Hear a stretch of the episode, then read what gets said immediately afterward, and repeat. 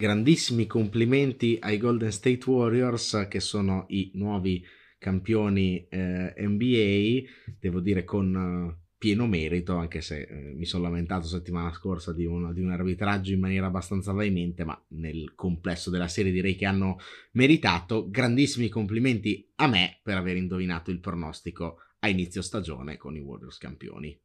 Ah, cioè stiamo già registrando la intro per la prossima puntata. Mi stai dicendo che ti stai mettendo avanti coi lavori o stai solo rosicando, facendo corna e quant'altro?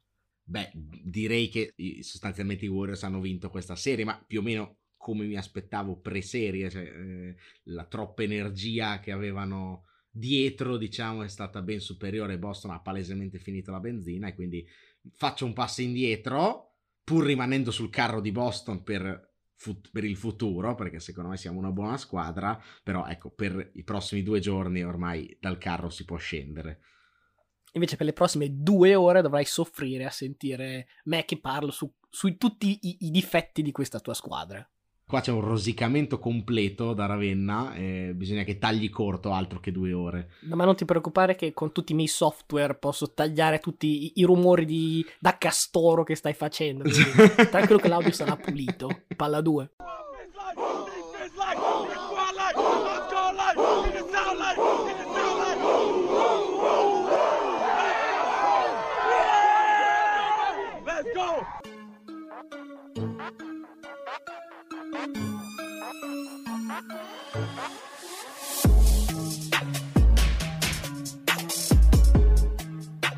Rieccoci con la nuova puntata di Palla 2. Io sono Matteo Venieri.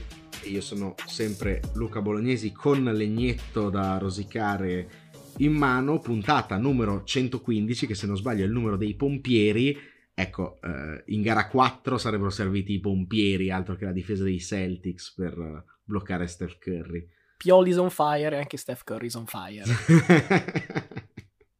Salvo poi interrompere la striscia infinita che aveva di partite con almeno una tripla segnata in gara 5, ma è classica composizione un po' delle serie NBA di finale. Partite fuori casa le vince la Superstar, partite in casa le vince Supporting Cast. Devo dire per fortuna che abbiamo registrato dopo gara 5 perché sarebbe stato un peccato perdere il commento di gara 5 in quelle che appunto saranno le considerazioni post fine delle finals, perché insomma è successo veramente tantissimo. Quindi noi abbiamo rispetto a settimana scorsa appunto tre partite da, da, da commentare, che sono gara 3, 4 e 5.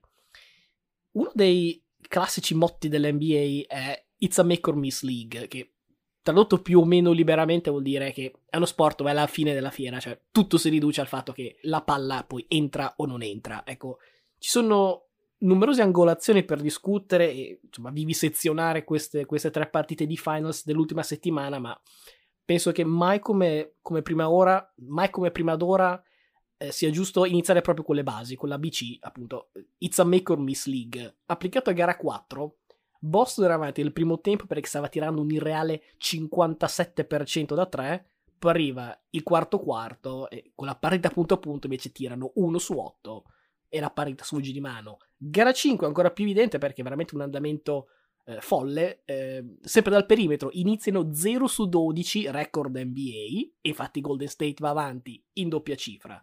Poi 8 su 8, altro record NBA, cioè cosa impossibile nella stessa partita, e quindi mette la testa avanti Boston. Da lì alla sirena le mani tornano gelide 3 su 12. Golden State va in testa e la chiude in garbage time. Questo per dire che ok tattica, ok strategie, però alla fine conta solo se e quanto la palla entra. Alle finals è fondamentale trovare un ritmo offensivo e poi cercare di mantenerlo sui 48 minuti. Invece Boston è una squadra totalmente schizofrenica. A volte sembra che la palla debba entrare a ogni tiro e qui aggiungerei anche il famoso quarto quarto di gara 1 totalmente fuori script. A volte semplicemente la palla non entra e Derek White è l'uomo immagine di questa cosa. Ha due partite in cui tira oltre il 60% da 3 e due partite dove tira lo 0%, peraltro 0 su 6 che non è neanche poco. E poi quando la palla non entra è inevitabile che tutti i difetti più o meno evidenti poi emergano ancora più, più minacciosi, tipo le perse di Tatum, antico argomento, alla fine è arrivata a 95 fin qui, nuovo record eh, per una singola post season, il non playmaking di Smart che dopo gara 1 ha 17 assist e 16 perse, i minutaggi assassini di Brown, che mi sembra abbastanza cotto, gli antichi limiti della panchina, che aveva un punto dopo, dopo un tempo di, di gara 5, la lista è lunga e penso che alcune di queste cose le abbia notate anche te. Allora, sulle perse di Tatum mi sento, anche se ha battuto il record NFL, che era di LeBron James, non NBA. Eh, non, eh, sì, NBA ovviamente. Queste sono le birre che mi sono fatto per dimenticare le sconfitte. Eh, cioè, eh, il record NBA ok, ma il record era di LeBron James, non di Russell Westbrook, diciamo, che è storicamente giocatore da palle perse. Cioè, il problema è che non è Tatum, è che l'attacco di Boston è ridotto, soprattutto è stato ridotto in gara 5 e in molte altre partite, a palla Tatum e speriamo che succeda qualcosa. Tatum ha fatto tantissime belle letture, facendo degli assist importanti, canestri incredibili, soprattutto in gara 5. È chiaro che ha anche tante palle perse, perché spesso gli si dà la palla in mano e si dice, ascolta, sai cosa? Inventa tu. E lì è un po' croce delizia alla LeBron, cioè anche, anche, LeBron quando hai, soprattutto a inizio carriera gli veniva detto insomma inventa tu perché noi come squadra siamo a corto, è ovvio che faceva molte palle perse perché poi lo raddoppiano, non è ancora così maturo nel gestire i raddoppi in alcune situazioni e quindi da questo vengono le perse. Queste sono molto più gravi quelle di Smart che un playmaker non deve fare, cioè almeno non deve fare in transizione, tante palle buttate via in contropiede, cioè del, insomma, scelte affrettate in momenti sbagliati, tipo, cioè, un momento in cui l'inerzia non è tua e ti metti a fare un lob su un contropiede cercando di servire l'uomo che ha una mezza posizione ma non così pulita sotto canestro, cioè, non, brutte scelte, secondo me molto più gravi quelle di Smart che quelle di, di Tatum. Ma eh, tornerei un po' al primo punto che avevi espresso perché invece sono abbastanza in disaccordo su questo perché è vero che è una make or miss league, ma è anche vero che se vai a vedere, tu hai parlato di momenti di varie partite, ma alla fine vai a vedere il risultato finale della partita.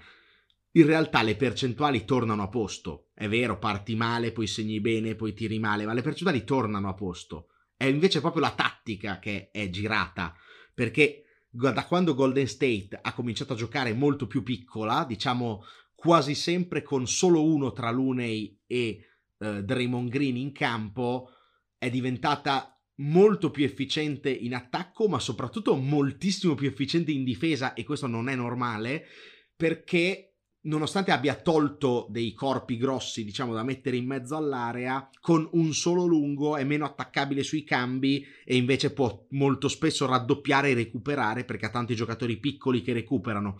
Un po' come faceva, eh, diciamo, la Miami di Bosch da 5 e LeBron da, eh, e LeBron da 4 con Batier, eccetera. Cioè tanti giocatori che sono sì più piccoli, ma non vanno sotto in post basso perché Boston non ha un gioco di post basso con i lunghi, perché non è che può dare palla a Robert Williams e dire ascolti inventa in post basso, questo non succederà mai. Quindi contro una squadra che non ha gioco in post basso puoi cambiare su tutto, raddoppiare, recuperare e alla fine Boston che nelle due partite che ha vinto sostanzialmente ha segnato 120 punti, si ritrova ad aver perso due partite fotocopia, gara 4 107-97, gara 5 104-94 io quando vedo partite così con risultati uguali in serie vedo un andamento tattico che è cambiato, non un segno non segno. Io capisco il concetto che alla fine le statistiche eh, sono un po' una grande bugia, però capisci che non è normale fare nella stessa partita record delle finals NBA per triple sbagliate e poi record delle finals per triple messi di fila.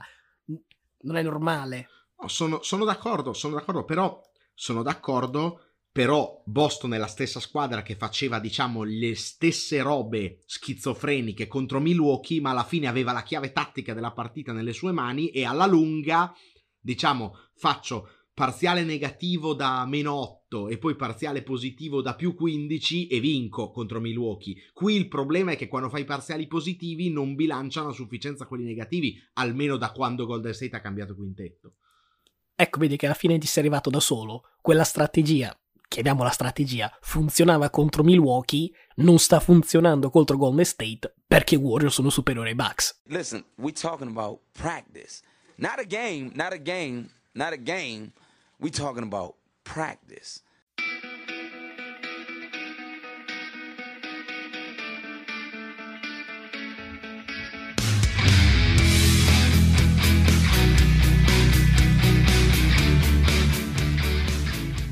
La, di gara 4 penso si potrebbe parlare tanto eh, perché secondo me è stata la, la più importante della, della, serie perché se vince Boston i Celtics hanno tre match point per il titolo. Se vince Golden State riprendono il fattore campo con la serie che torna in California e, e lì è arrivata quella che hai citato te prima insomma questa Mona Lisa di Curry. 43 punti con 7 triple 10 rimbalzi peraltro e insomma una partita veramente di, di onnipotenza cestistica di lebroniana memoria. La cosa curiosa è che proprio in gara 4 i Big 3 dei Warriors hanno pareggiato quelli degli Spurs per numero di vittorie alle finals.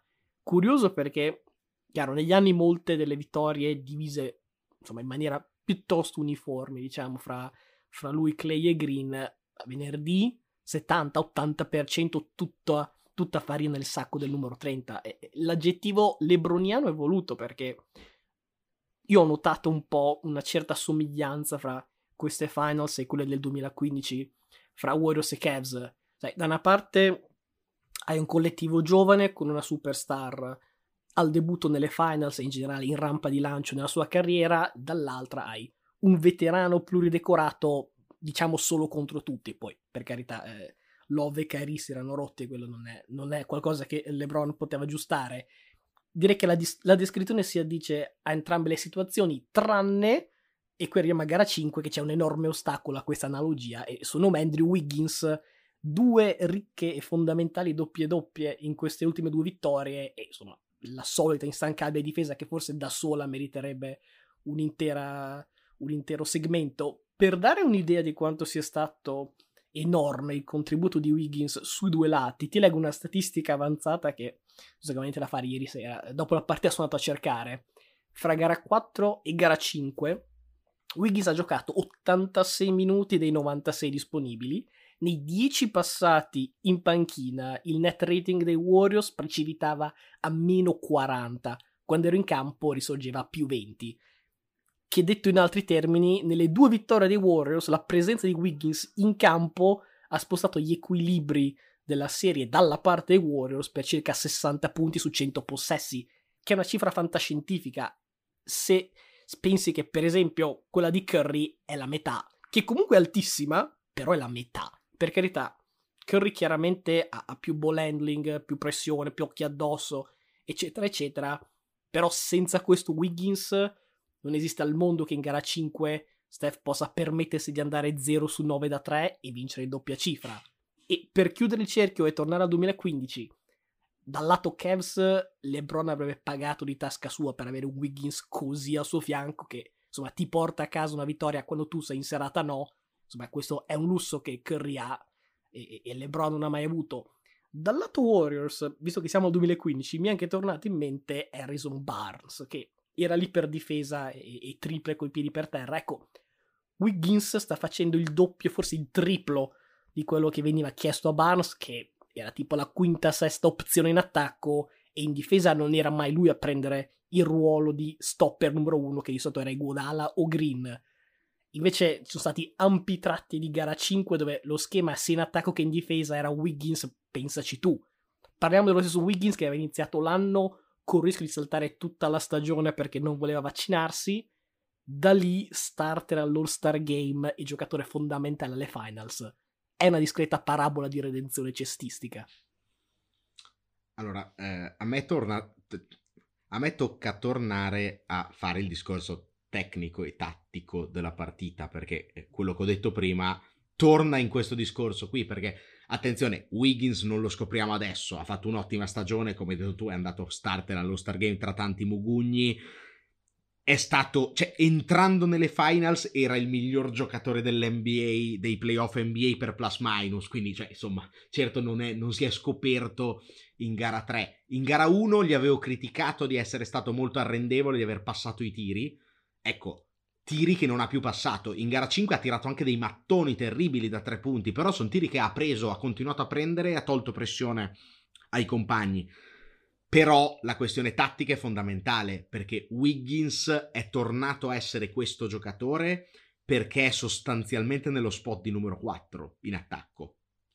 Con, con, il quintetto che sta usando Golden State, ovvero appunto quintetto piccolo, solo uno tra Draymond Green e Lune in campo, si può permettere di mandare direttamente Wiggins a bloccare per Steph Curry e questo la, lo, cioè, l'ha portato a rendere in una maniera esagerata in tanti possessi, mentre prima era ov- ovviamente una cosa che non potevi fare con Wiggins da numero 3 perché l'uomo di Draymond Green o l'uomo di Looney o entrambi sarebbero andati ad aiutare in maniera gigantesca come è successo poi in gara 1 nella rimonta dei, dei, Celtics. Quindi il cambio tattico ha diciamo sbloccato il gioco di Wiggins eh, mettendolo spesso in situazioni di mismatch, magari con giocatori più bassi che può portare in post basso e poi tirare buttandosi indietro, tiro che eh, per lui è molto ad alta percentuale, cioè riesce a trovare soluzioni che non sono il piazzato da 3, il piazzato da 3 lo prende solo Otto, Porter, che praticamente fa eh, l'uomo in angolo che aspetta di tirare nell'attacco di Golden State, che apre molto di più il campo, mentre Wiggins esce a bloccare. E questo è veramente l'ha, l'ha fatto rendere nella, nella maniera migliore possibile. Poi a questo punto è un giocatore che ha preso fiducia, in gara 5 ha trovato anche canestri diciamo fuori contesto, ma tiri che magari a Minnesota si prendeva molto più spesso e aveva libertà di prendersi molto più spesso. Quindi eh, chapeau per lui. Attenzione però perché ecco, non è certo un giocatore che domani togli Curry. Ok, Curry tirato malissimo in gara 5. Non è stato un grandissimo fattore offensivo, ma il solo fatto di esserci in campo permette a Wiggins di fare quelle cose, perché appunto gli regala mismatch importanti, addirittura Curry per larghi tratti di gara 5 marcato faccia a faccia a 10 metri dal canestro per non fargliela ricevere, il che vuol dire gli altri giocano 4 contro 4, 4 contro 4 ci sono tante squadre di, di promozione italiana che fanno canestro, cioè è una situazione veramente disperata per la difesa di Boston dopo gara 4. Cioè, la gara 4 di Kerry ha spostato clamorosamente gli equilibri assieme alle scelte tattiche di Kerr. E qui arriviamo alle, alla grossa differenza che tu non hai evidenziato con i Cavs del 2015. La differenza tra LeBron e Curry non è solo nella qualità del supporting cast, perché il supporting cast di Cleveland non era così barbaro. Il fatto è l'allenatore la differenza. Cioè, Curry accetta di farsi allenare quindi ha un allenatore che fa rendere tanto dei giocatori anche non eccellenti perché ha un sistema di gioco consolidato. Cleveland non ha mai avuto un sistema di gioco consolidato che non fosse palla LeBron e preghiamo in ginocchio che inventi lui.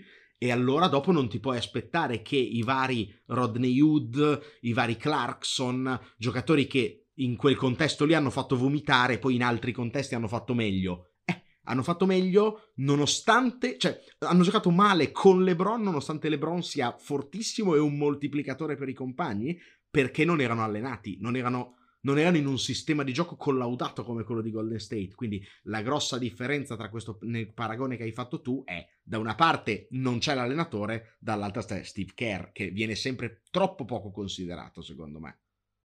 Ecco, tu hai fatto la correzione a me, ma tocca fare eh, una mozione di sfiducia a questa tua affermazione, perché quella è un'altra Cleveland. Tu stai parlando della Cleveland 18, eh, dove, non, dove no, c'era beh, ho citato, ho citato, dei nomi che non erano del 15, no, no, ma anche no, nel 15 c'erano no, giocatori. Nel 2015 che... il secondo miglior giocatore era della Vedova. Cioè, non, non stiamo a parlarne per piacere. Cioè, il 2015 era LeBron con della Vedova, i cadaveri di Sean Marion e Mike Miller, Mozgo, Perkins e quella J.R. Smith che vabbè ha la partita buona e tre brutte. No, infatti chiariamo, LeBron 2000, finali 2015 per me è il miglior LeBron della storia, cioè ha perso, ma è la singola serie in cui ho visto un giocatore da solo dominare più di tutte. Però io dico, la differenza in generale tra i due contesti è uno, in uno c'è un allenatore fortissimo, Golden State, nell'altra non c'era un contesto di squadra non esiste un giocatore che avrebbe potuto vincere due partite appunto giocando con della vedova e compagnia. Cioè, penso sia stato uno sweep tranquillamente, detto che poi lo sweep l'ha preso qualche anno dopo, ma la situazione è quella, sulla cosa dell'allenatore, cioè capisco che Blatt, e penso che i tuoi premi sono più con lui in effetti negli anni dopo, però cioè come fai a criticare un allenatore quando si rompono alle finals o ai playoff la seconda e la terza opzione offensiva? Cioè, che allenatore cosa devi fare? Beh, l'anno scorso, l'anno scorso i Clippers tra un po' finivano alle finals giocando senza Leonardo. No, ma non si sono rotti. So.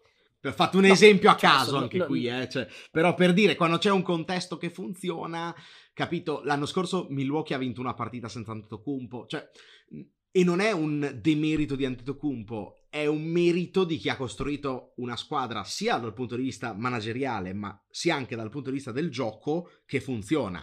Questo nelle squadre di LeBron si è visto poche volte, e ripeto, per colpa di LeBron extra campo e non LeBron in campo. James catches, puts up a three. Won't go. Rebound Bosch. Back out to Allen. His three-pointer.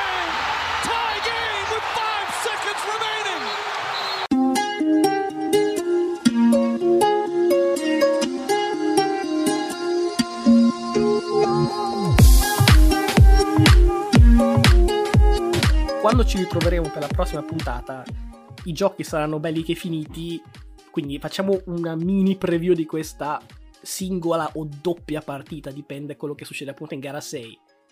Non lo dico per fare scongiuri e cose varie, quindi lascio tranquillamente a te. Per me la serie non è chiusa. Ok, Boston ha, spezzato quella famosa striscia senza sconfitte consecutive ai playoff, che peraltro se prendi anche la stagione regolare, togliendo le ultime partite dove hanno riposato i titolari, tipo non ne perdeva due da marzo giù di lì. Febbraio. Febbraio, insomma, siamo capiti gara 6 al Garden sarà una tonnara pazzesca. Già è un ambiente che gridava fuck you Draymond per 48 minuti, cioè penso che finirà veramente a, a pesci in faccia. E mm, io fossi, anche per questo, io fossi nei Warriors, veramente la, la tratterei come una gara 7. Io non vorrei mai tenere in vita questi Celtics che, ricordiamo, hanno vinto gara 7 con Milwaukee dopo essere andati a espugnare Milwaukee in gara 6 hanno vinto gara 7 a Miami, io proprio avrei zero interesse di dire, ma dai, ce la giochiamo, ma tanto abbiamo due match point. Proprio questo mi sembra il modo migliore di finire gambe all'aria poi in gara 7. E, il, il, giocatore che avevo detto la, la, scorsa puntata, no, aspettavamo è Clay Thompson. Clay Thompson in realtà non sta giocando malissimo, secondo me di partita in partita sta migliorando un pochettino, se ricordo bene ha 5 triple solo, solo in gara 5 è peraltro l'unico titolare a mettere almeno una tripla in gara 5, direi che un po' può aiutare.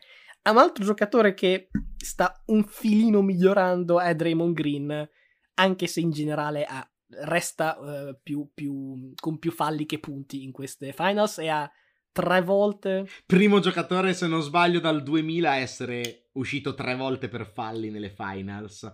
Tra l'altro, penso che 3 su 5 fosse successo nel 2000 perché era quello che marcava Shaq, che forse era Rick Smith peraltro, cioè lo spilungone bianco che marcava Shaq, veniva arato e faceva 6 falli, cioè non è una cosa così comune. Ecco, gara 5 eh, ha fatto una buona partita, tripla singola ma che per poco non diventava una tripla doppia, quindi Clay un po' in ripresa, Green non l'avevamo citato, però insomma lo vedevano anche i ciechi che stesse veramente facendo fatica. C'è un altro giocatore che abbiamo già citato ovviamente eh, perché è fondamentale nell'economia di questa serie, che è Tatum. Tatum è un po' come dicevi te prima, no? guardando le statistiche. Le statistiche ti mentono, perché se guardi le statistiche dice tira col 48% da 3, ha tipo 24 punti di media alle finals, più o meno insomma sulle sue medie stagionali. Ecco, per me che sta tirando 31% da 2 e forse peggio 66% ai liberi, ha sbagliati due di fila peraltro in gara 5 assassini. Cioè, in generale è, è un giocatore che comunque, cosa, 5 anni di cui 4 ai playoff, quindi la sua esperienza ce l'ha. Chiaro, prime finals, però insomma, non è un novellino. Ho visto la statistica stamattina nel, nei quarti quarti a 3 punti di media. Ecco, più che eh, pensare al Clay Game, che comunque resta sempre quella gara 6 che mi tengo molto cara, ecco, credo che debba arrivare un Tatum game, magari non per forza tutto nel quarto quarto, però quelle sono cifre vergognose. non ancora una partita da 30 punti, o gara 6 o mai più. Non so esattamente cosa di più possa fare perché, ripeto, i problemi non sono solo di Tatum in quella squadra, ma li abbiamo già citati più o meno tutti. Non so se più responsabilità, eh, spaziature diverse a questo punto siano neanche contemplabili perché cioè, capisco gli aggiustamenti, ma il 95% di quello che si è fatto dall'estate scorsa a, ad adesso è, fa parte del DNA delle squadre. Quindi Tatum non comincerà a giocare di post bassi o giocare da 5. Quindi insomma, aggiustamenti troppo radicali non ci saranno. Al netto anche delle sue palle perse, che dicevi il record del LeBron, che in compenso aveva anche tipo 50 assist in più, che fa una certa differenza. Tatum ha fatto tipo cosa, 13 assist in gara 1 tirando malissimo, però non è che sta facendo 5 perse e 8 assist a partita, e quello è un problema. Jalen Brown, che per me era l'MVP di Boston, ha tirato malissimo in gara 5, era la prima partita veramente sottotono. E a questo punto direi Tatum or bust. Eh, il discorso è un po' quello che ho fatto prima su Tatum. Cioè, è vero che quel, quello che dicevi anche tu nella scorsa puntata era first team all pro, ecco, devi performare da first team all pro. Però gli viene chiesto un po' troppo, nel senso che la difesa di Golden State è clamorosamente aggiustata su di lui, battezzando i vari White, Smart, che spesso non sa cosa fare peraltro, cioè su tanti scarichi, quando non è in pieno ritmo non sa, non sa bene cosa fare. Ma eh, cioè, la difesa è molto aggiustata su di lui, gli toglie totalmente le conclusioni al ferro. Sinceramente a me in gara 5 è piaciuto molto. È stato molto aggressivo, è andato al ferro spesso, anche sbagliando, però ci ha provato in tanti modi, ha fatto tanti canestri importanti, ha tenuto su Boston praticamente da solo fino alla rimonta. Non mi sento di criticarlo, almeno quanto l'abbiamo criticato settimana scorsa, è andato abbastanza in crescendo. Le palle perse, come detto, sono anche responsabilità del, del contesto che gli chiede un po' troppo per le sue qualità di playmaking, che non sono spettacolari ancora. E quindi io non so cosa possa dare tanto di più rispetto a, a gara 5. E sinceramente il problema è avere da lui e da Brown due partite eccellenti assieme e non che Tatum fa la partita eccellente in gara 5 quando l'altro si spegne e in quelle precedenti Tatum aveva fatto schifo mentre Brown dominava. Cioè, bisognerebbe avere entrambi. La 6 a Boston, col clima di Boston, col fatto che Golden State potrebbe effettivamente fare la considerazione di attenzione, non voglio sprecare troppa energia in una partita punto a punto che magari perdo e loro si caricano psicologicamente e io non ho più le energie da mettere in gara 7, è una squadra esperta Golden State, potrebbe fare questa considerazione. Quindi a questo punto gara 6, dal punto di vista sia emotivo che di, di energie, la vedo più per Boston. Detto ciò, gara 7 non c'è una minima speranza e mi preparo a rosicare malamente in gara 7, quindi mi toccherà fare pure due notti, che è ancora peggio di farne una sola.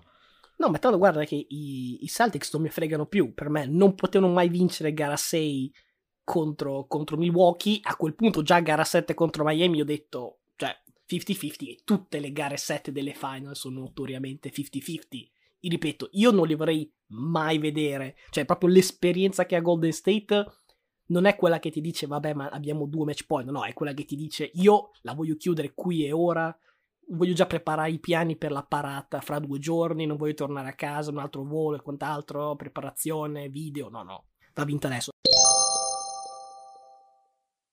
Ready? col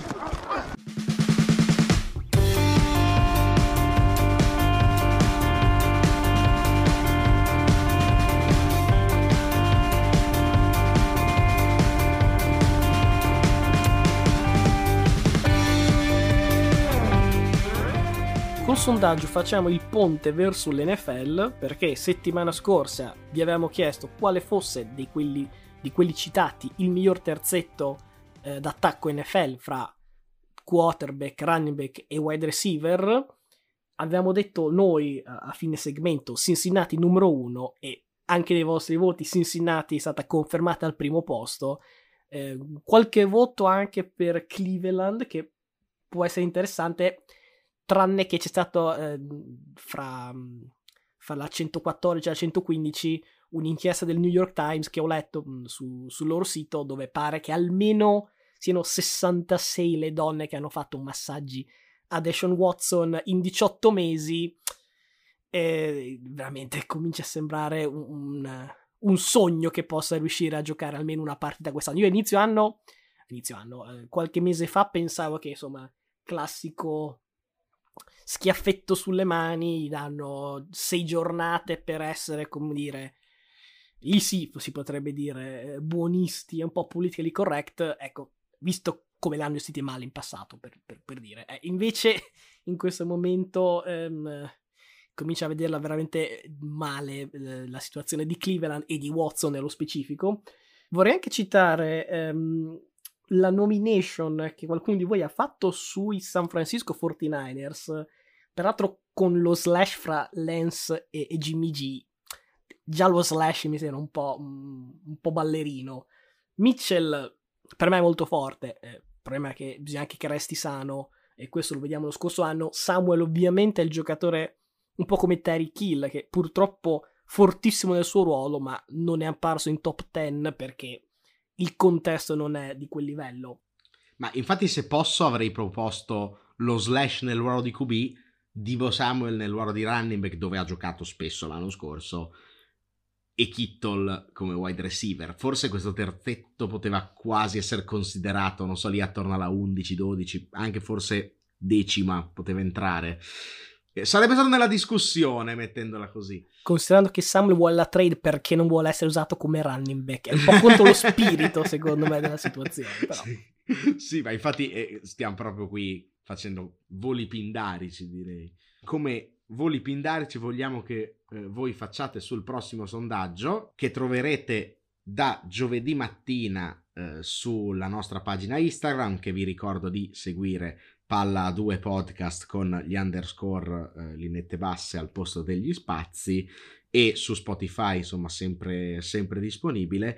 Parliamo ancora di terzetti ma qui vi chiediamo terzetti difensivi. Defensive lineman, linebacker e defensive back. Ovviamente questa è un'anteprima del segmento che faremo eh, a seguire eh, direi che qui ci si può sbizzarrire un po' di più rispetto a, ai giocatori offensivi, anche perché un grosso scoglio che abbiamo trovato noi è distinguere anche i ruoli in alcuni casi, perché i giocatori come TJ Watt sono listati linebacker perché sono linebacker esterni, però in realtà sono edge rusher e quindi noi li abbiamo considerati defensive linemen, utilizzando come linebacker solo eh, giocatori che sono linebacker centrali o al limite linebacker esterni ma in una difesa 4-3 quindi questo è un grosso è un diciamo un grosso scoglio che è più grosso di quello di, di considerare Dimo Samuel running back che magari è un po', un po' bold come cosa invece cominciare a spostare i difensori tra defensive line e,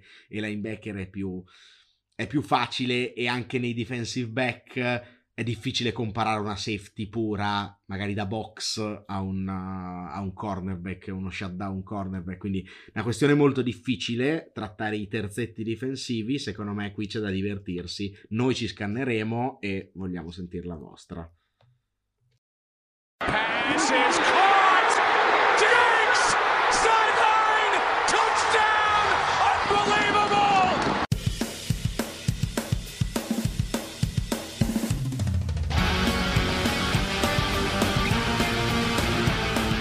Eccoci quindi pronti per uh, questo difficile compito, ovvero la classifica dei 10 migliori terzetti uh, di giocatori difensivi dell'NFL.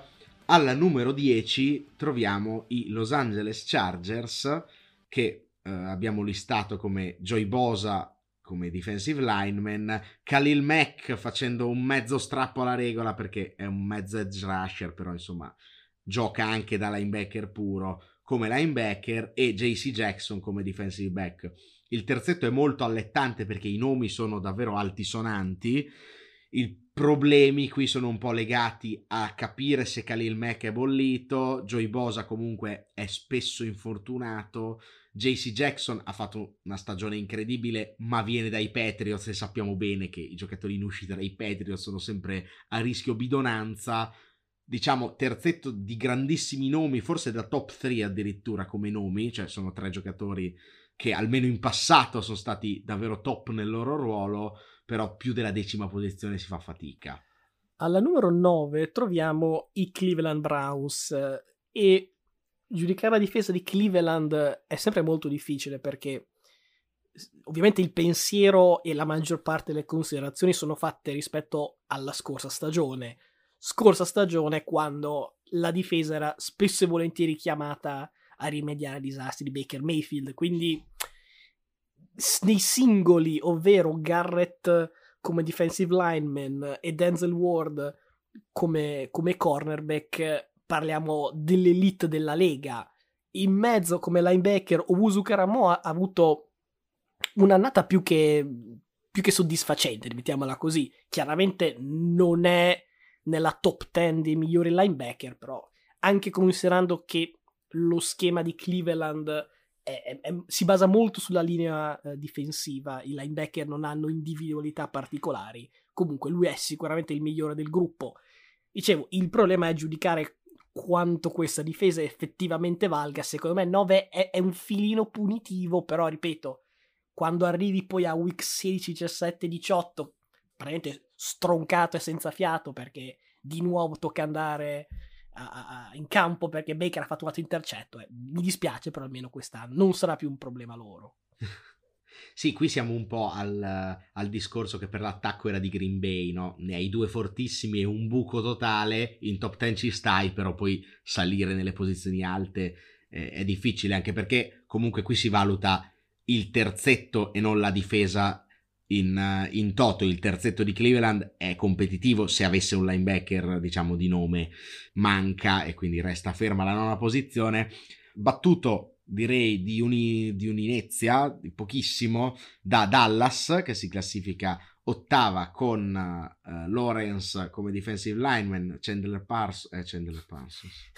E intanto vengono fuori dei tweet di Chandler Parsons dove tipo qualcuno che dice ah ma quel pippone Chandler Parsons che rubò i soldi, lui dice beh io sono un genio, cioè ho preso i soldi per non fare niente, cosa, cosa vuoi da me? Colpa loro che mi hanno pagato.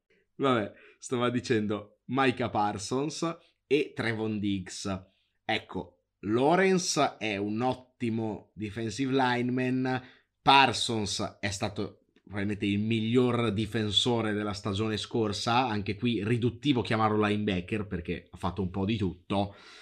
Poi c'è l'incognita Trevon Diggs, ecco, se guardi gli intercetti e le statistiche, come dicevi prima per l'NBA, spesso mentono perché dovrebbe essere il migliore della lega e a questo punto Dallas sarebbe da top 3. Il problema è che è anche stato il più targettato della lega o giù di lì spesso battuto nel tentativo di fare questi big play, quindi ok big play, però attenzione perché giocatore a rischio bruciatura molto in maniera molto facile, ecco, non è un vuoto totale come il linebacker di Cleveland, diciamo, quindi per questo Dallas resta un attimo sopra, però diciamo Parsons benissimo, Lawrence bene, punto interrogativo su Trevon Diggs che deve confermare le sue cifre ma direi che deve anche migliorare in copertura, che mi sembra la cosa più importante. Può, può anche fare 4-5 intercetti in meno. Forse sarebbe meglio, esatto, forse sarebbe meglio fare due intercetti tutta la stagione, ma smettere di farsi battere eh, Esatto. Pirla. Alla numero 7 troviamo Green Bay e questa è una delle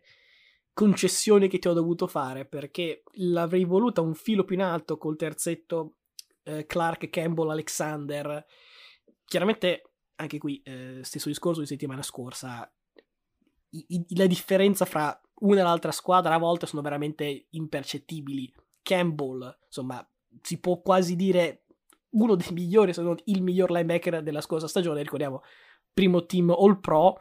Kenny Clark nella rara posizione di non tackle, anche siano tantissimi in questa classifica, sicuramente molto competente.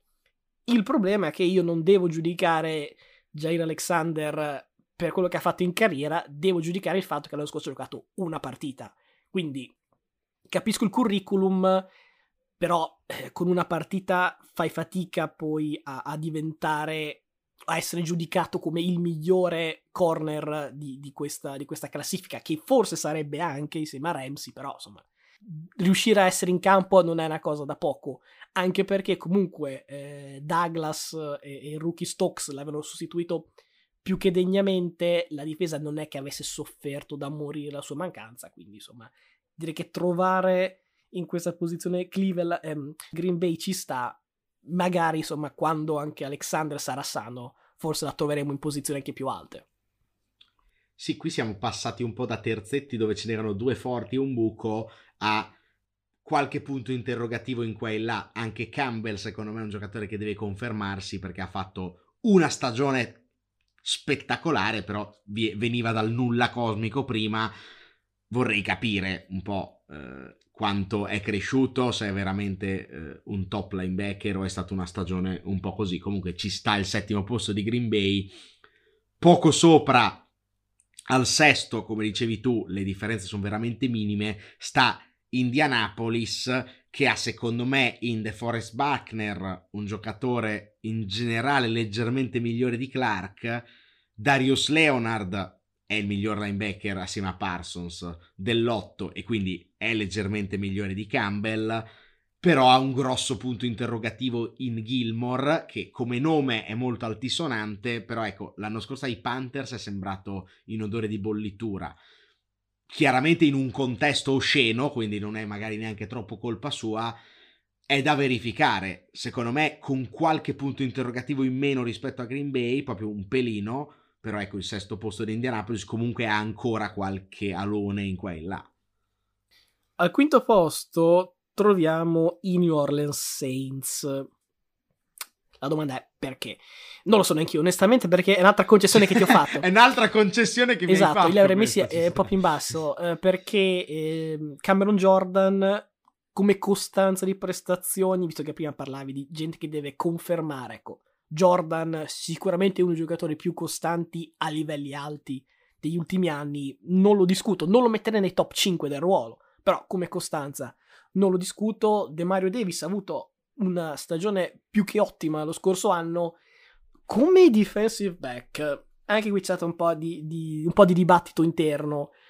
Io all'inizio avevo messo Lattimore perché comunque è un ottimo giocatore nel suo ruolo, è lì da un po' di tempo. L'alternativa sarebbe Tyron Matthew. Uno dei modi, per esempio, per derimere la questione sarebbe il fatto che Lattimore ha avuto un voto più alto su Pro Football Focus, non di poco peraltro, quindi alla fine siamo restati con Lattimore anche perché è uomo di sistema, insomma, vediamo Matthew dopo diversi anni a Kansas City come si adatta a, a New Orleans, penso bene, eh, per carità, però va verificato. E, e, e, forse New Orleans è una di quelle squadre dove per me non è una difesa top 5, però si può discutere che questi tre individui siano nella top 5, per questo insomma te la do buona è esattamente l'argomentazione con cui ti ho convinto. Poi personalmente penso che Lattimore sia il secondo miglior cornerback della Lega, però eh, insomma testa a testa con, con, Denzel Ward. Però insomma questa è un, un'opinione personale, ma in generale il terzetto prevale sulla difesa di squadra.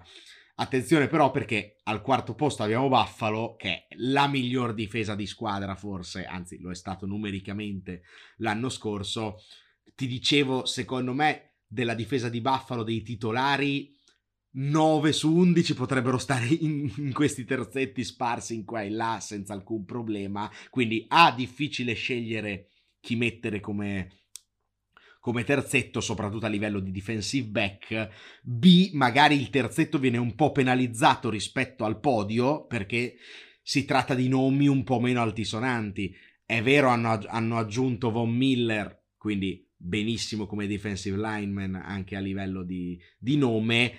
Matt Milano, un giocatore che non viene molto spesso considerato tra i top linebacker, però alla fine la produzione è, è assolutamente top. Defensive back, mettici un po' chi vuoi. Mike Hyde e Jordan Poyer sono la miglior coppia di safety della Lega. Secondo me, singolarmente sono peggio di altri, però come coppia sono la migliore. Poi ci sarebbe tra Davius White, che è, è lì lì per essere diciamo, è sicuramente top 5 cornerback della Lega, difficile scegliere tra questi tre, abbiamo scelto Mike Hyde, che è stato quello un po' più costante, però ecco, non basta per entrare in top 3, difesa migliore della Lega, ma terzetto non migliore della Lega, comunque quarto posto più che meritato.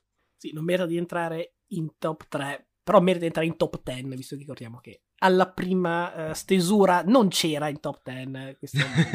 ma, ma e ti ricordo anche a, a, che orario ho compilato la cosa.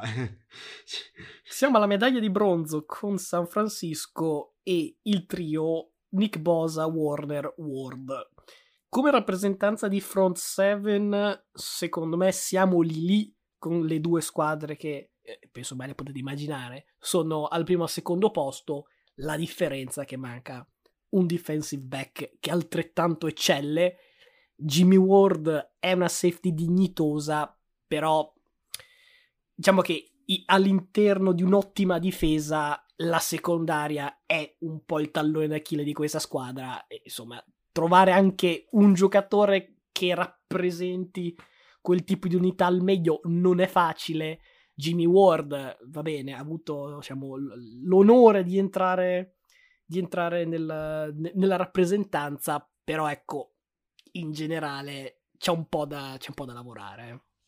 Sì, per far capire quanto sono forti Nick Bosa e Fred Warner, ecco, terzo posto con un defensive back sospetto non è così normale nelle nostre classifiche, eh, quindi veramente una coppia di altissima qualità. Ecco, però, se ti manca un uomo, non puoi essere al livello delle prime due. Al secondo posto abbiamo Pittsburgh, squadra dove abbiamo avuto un lungo dibattito, un lungo problema sui ruoli, proprio perché è una difesa molto duttile, dove i giocatori si spostano, gioca 3-4, dove in realtà i due esterni, dei, i due linebacker esterni sono sempre in pass rush sostanzialmente, quindi un po' difficile.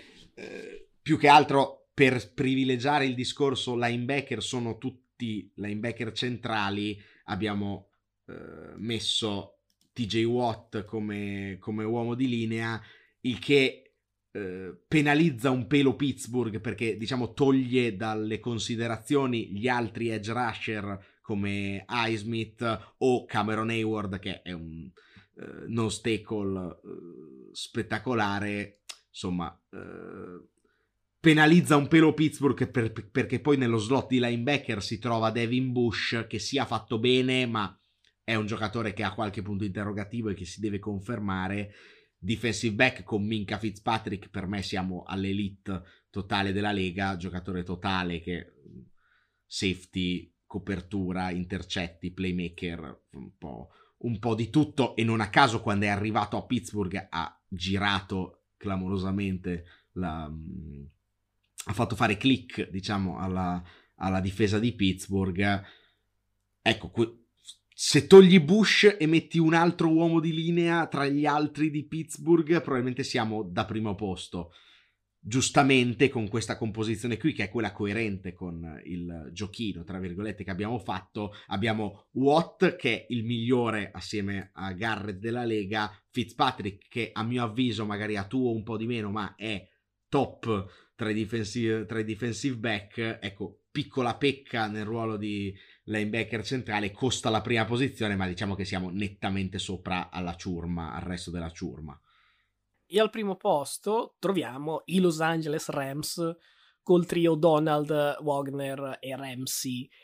La differenza, l'hai detto anche tu, è, è veramente minima. Ehm, credo che questa vittoria, diciamo, del trio difensivo vada anche un po' a vendicare l'ottavo posto del trio offensivo, ma insomma, l'avevamo detto, il problema è che K-Makers è un enorme punto di domanda, invece, insomma, Donald e Ramsey se si ritirano sono Hall of Famer domani.